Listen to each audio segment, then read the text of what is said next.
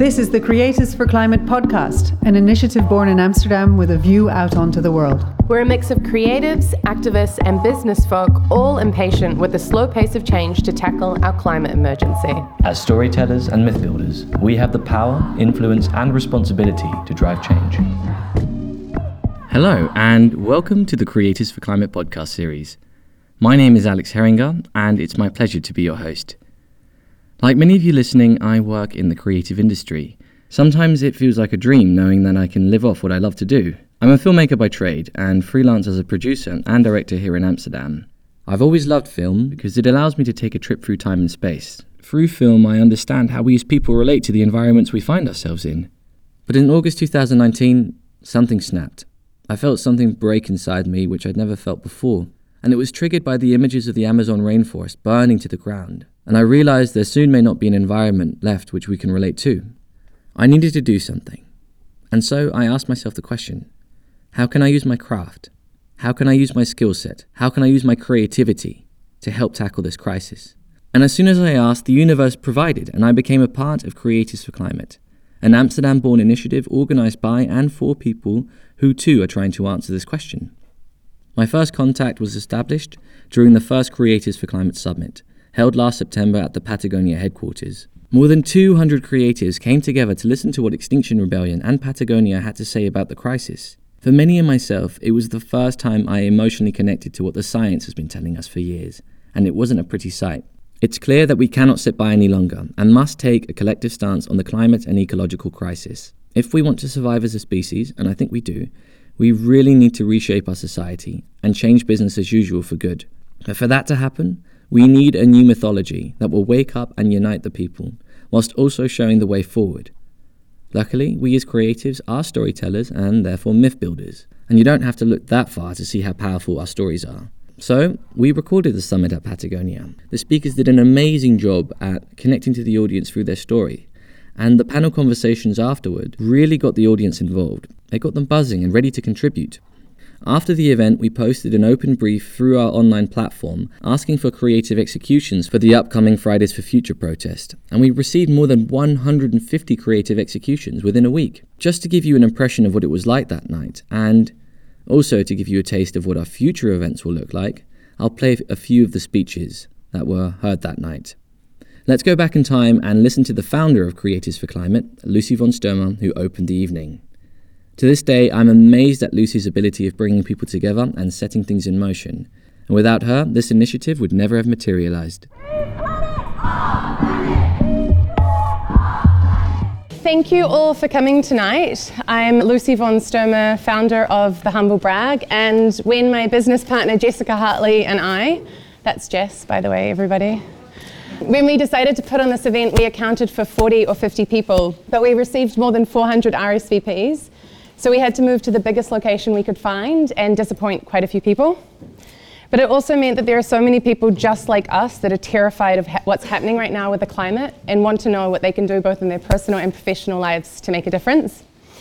What was even more amazing than how many people wanted to attend tonight was how many people wanted to actively contribute with their ideas and solutions too.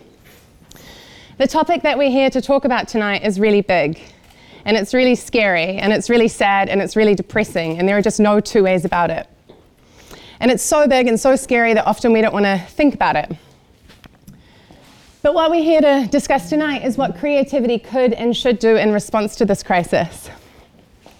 On a personal note, when I started to engage with the climate science, which was a hard thing to really confront head on, I got really depressed. And uh, I think I was called a downer once or twice. I found it really difficult to respond to seemingly simple questions like Do I want to stay in the Netherlands? or Do I want to move home to New Zealand, where I'm from? And so, Extinction Rebellion, the climate activist group that are going to be talking to us tonight, launched a direct letter at our industry as, to us as creatives to use our creativity, our platform, and our influence to help to raise awareness of this crisis. And the letter was quite pointed in its language, and I encourage you, if you haven't already, just to Google it when you get home. But one of the things that it said was you can do anything you want and you can shift m- mass behavior in a heartbeat. But no, making a small campaign to give up drinking from plastic straws is not going to cut it. And then in June, Jessica and I were in Cannes at the Festival of Creativity, and we witnessed Extinction Rebellion protesters getting arrested. And the next day, we were swimming by the pool, as you do, and um, we received a text message alert that there was going to be an impromptu panel with the Extinction Rebellion activists. And so we ran down to hear what they had to say, and a lot of people ran down to hear what they had to say. And so my background is working in NGOs and sustainability. And so I kind of lost faith in traditional systems to be able to solve these problems a little while ago. And so for me, the jump to despair wasn't such a big one. But I was sitting next to Jessica, who for two decades has worked in the creative industries, and I know that this talk was a real trigger point for her. And so we looked at each other afterwards and said, we have to take this conversation further. And because we work on an international level, we've kept our eye on what's happening in other places. And right now in the UK, a lot of people have lost faith in traditional institutions to be able to respond to the most pressing issues of our time. And so, what this means is that the creative industries has been very organized in its response. And so, in July, the Creative Climate Disclosure was launched by change agency Futerra, and over 100 agencies have signed on. And uh, what they've done by signing on is that they've committed to disclosing their income based on industry, including fossil fuel briefs and high carbon clients. And then just two weeks ago, Create and Strike was launched. And more than 80 agencies have signed up, and I think Nomads is one of them also from, from the Netherlands, which is cool. And what they've committed to doing is giving their staff time off to strike, but also they've committed their creativity to amplifying awareness of this cause.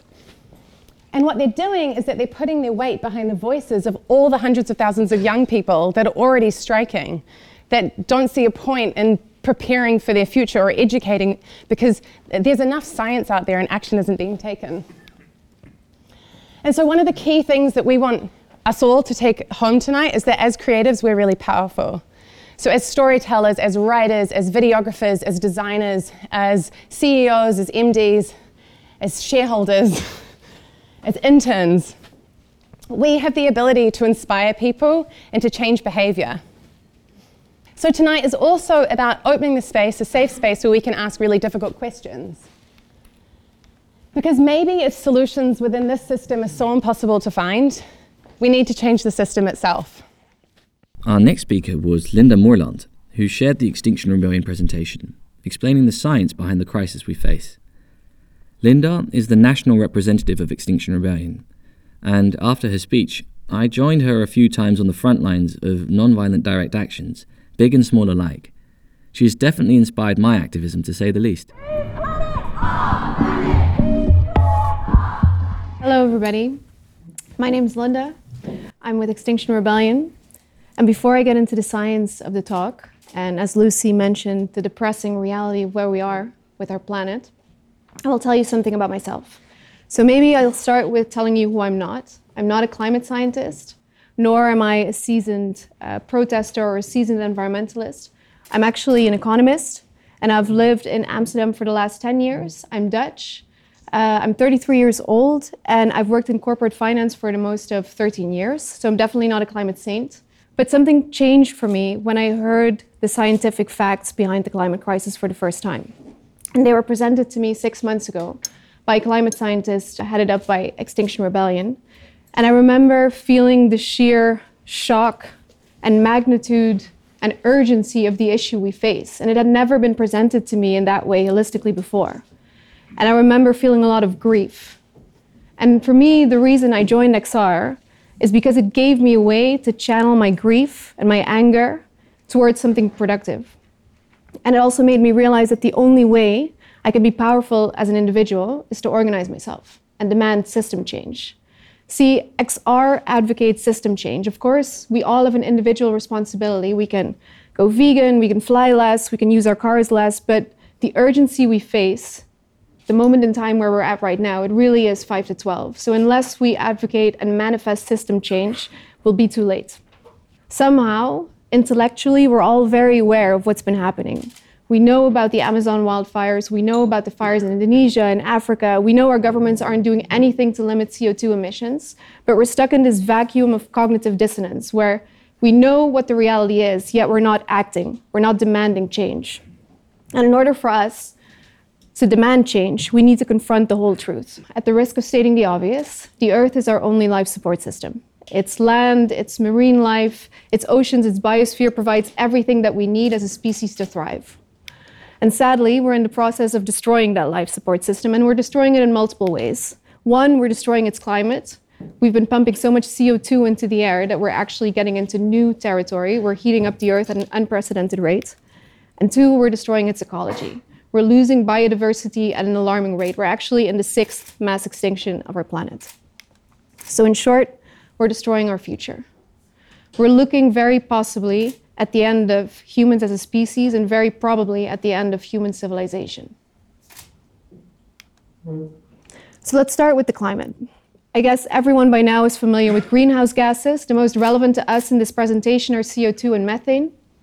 And greenhouse gases serve a purpose. Greenhouse gases ensure that heat that radiates from the sun is uh, trapped in the atmosphere and creates a climate in which we can thrive as a species, in which we can manifest agriculture, build cities, basically the climate based on which our current civilization is based. And as you're already aware, we've been pumping greenhouse gases into the atmosphere at an unprecedented rate since the Industrial Revolution, causing our climate to change. So, how long have we known about all this? How long have our governments known about this? Since the 80s, climate scientists have become very worried about the effects of the Industrial Revolution and greenhouse gases on our climate. And in the 90s, the, sorry, the Intergovernmental Panel on Climate Change, the IPCC, was founded. And this body is an intergovernmental body made up of thousands of scientists that review scientific papers on climate change. And they have all sorts of subgroups that research different specific social aspects and economic aspects of global warming. Every now and then, they also issue reports. The last report they issued was at the end of 2018. And that report had two very alarming, dramatic conclusions. One, we're on track for very high levels of temperature rise. And two, humanity only has a very limited window to act until those changes become irreversible, meaning nothing that we do as a species, no matter how effective our climate policy, we will get into a scenario of runaway climate change, in which basically it no longer matters what we do.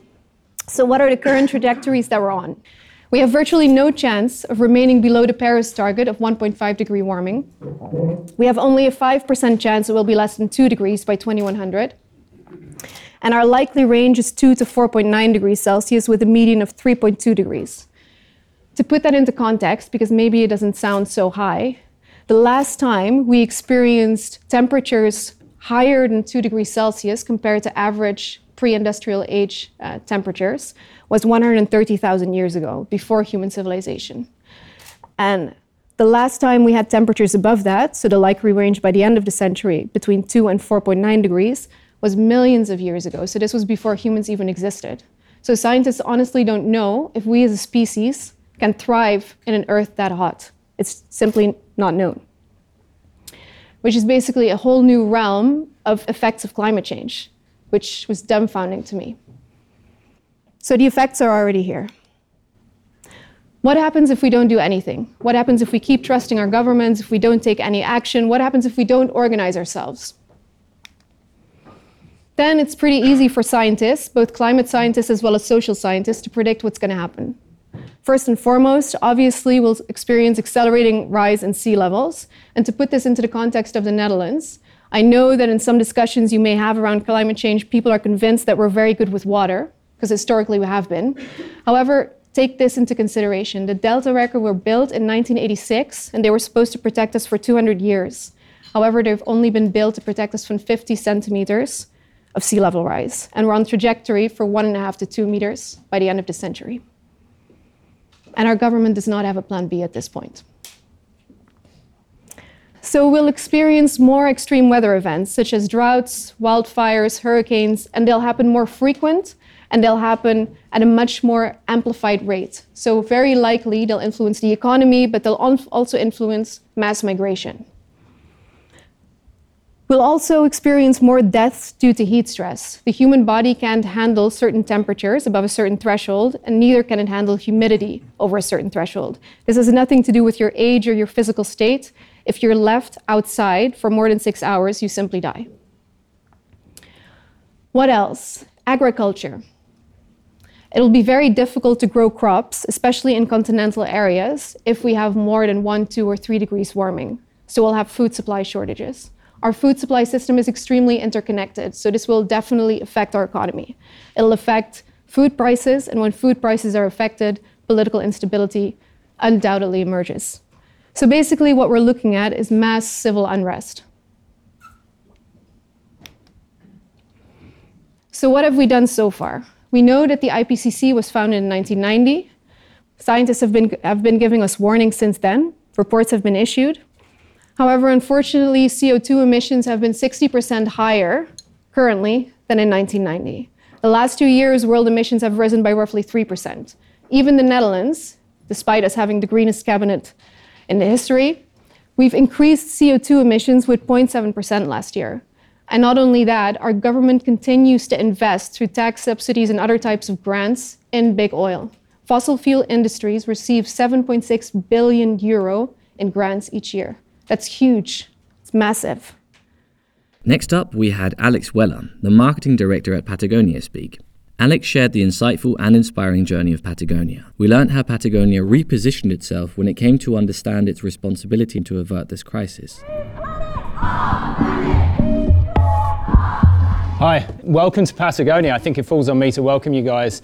I have never seen this room so full, and that's great. That's amazing. And we're seeing a lot of new faces uh, and some familiar ones. So thank you. Thanks very much for coming.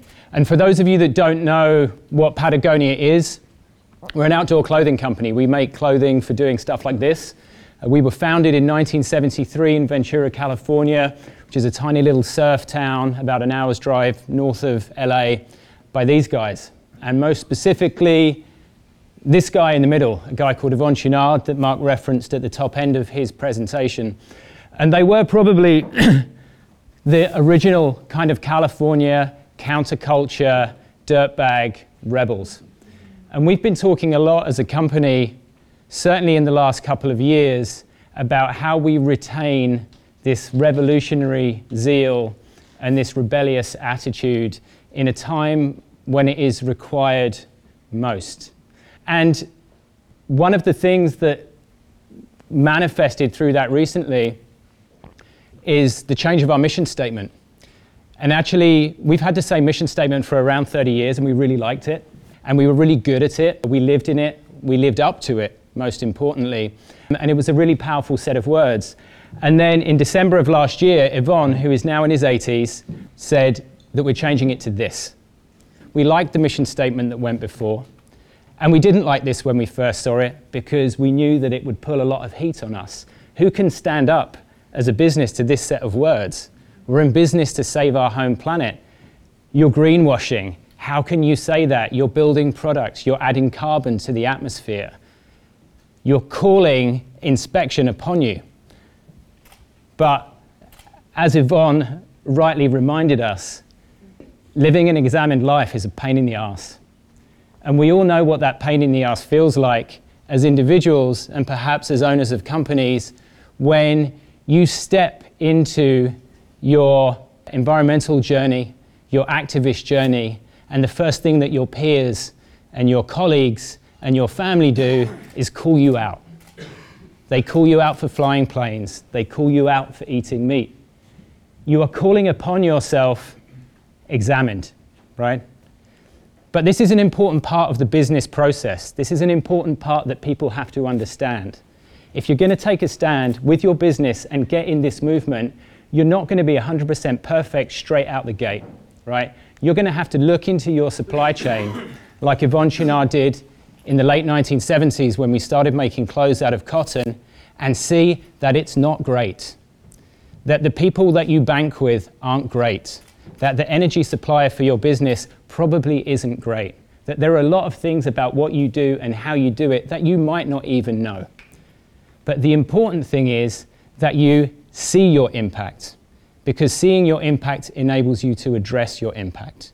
And Yvon knew when he saw the highest rates of cancer in California were happening in the valleys where chemical cotton was being produced and that those chemicals were making the, their way all the way through to his end customer, that that had to change. But that change is costly. changing over an entire supply chain to organic cotton when there wasn't even enough organic cotton in the world to supply what was then very meager needs of our company was costly. That meant investing in farmers. It meant building our own farms and reimagining the supply chain at a time when that supply chain just didn't exist. Right? And so there is a point here that emerges for us as a company and a point that carries through all the way until now, and I'm quite sure into the future, right? That a principle is not a principle until it costs you something, right? Being part of this movement doesn't come for free. It absolutely doesn't. That you have to make hard choices, and often those hard choices cost time, cost labor, and cost money. Patagonia is part of something called 1% for the Planet. In fact, we were a founding member of 1% for the Planet some 20 years ago. That is a tax that we impose upon ourselves. It is 1% of our gross revenue that we give away to grassroots environmental groups around the world. We now support in the region of 1,100 groups internationally, here in Europe, about 116. And here in the Netherlands and also in the UK, I'm very proud to say that we support Extinction Rebellion. Action is what forms the basis of our environmental philosophy but increasingly just our philosophy as a business, both a commercial business and an activist business, in how we want to show up in the world. On Wednesday of next week, we're launching this. It's called Patagonia Action Works, and it's a digital platform that connects all of those groups that we support through 1% for the planet to the millions of customers that we have around the world. And it enables us, Patagonia, to kind of step back from that equation and say, let's amplify this movement, right?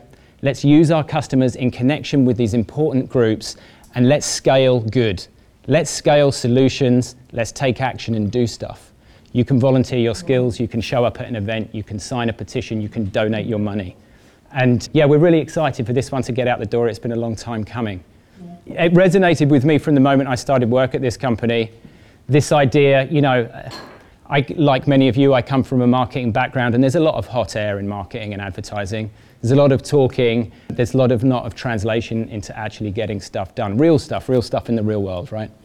And but this is what the groups that we support do, and this is increasingly what citizens are doing, right? They're getting out and they're pushing against the system, but the system's pushing back, and it's saying, you know, no, you can't go any further than this. And we as citizens are saying, yes, we can. We have to and we must.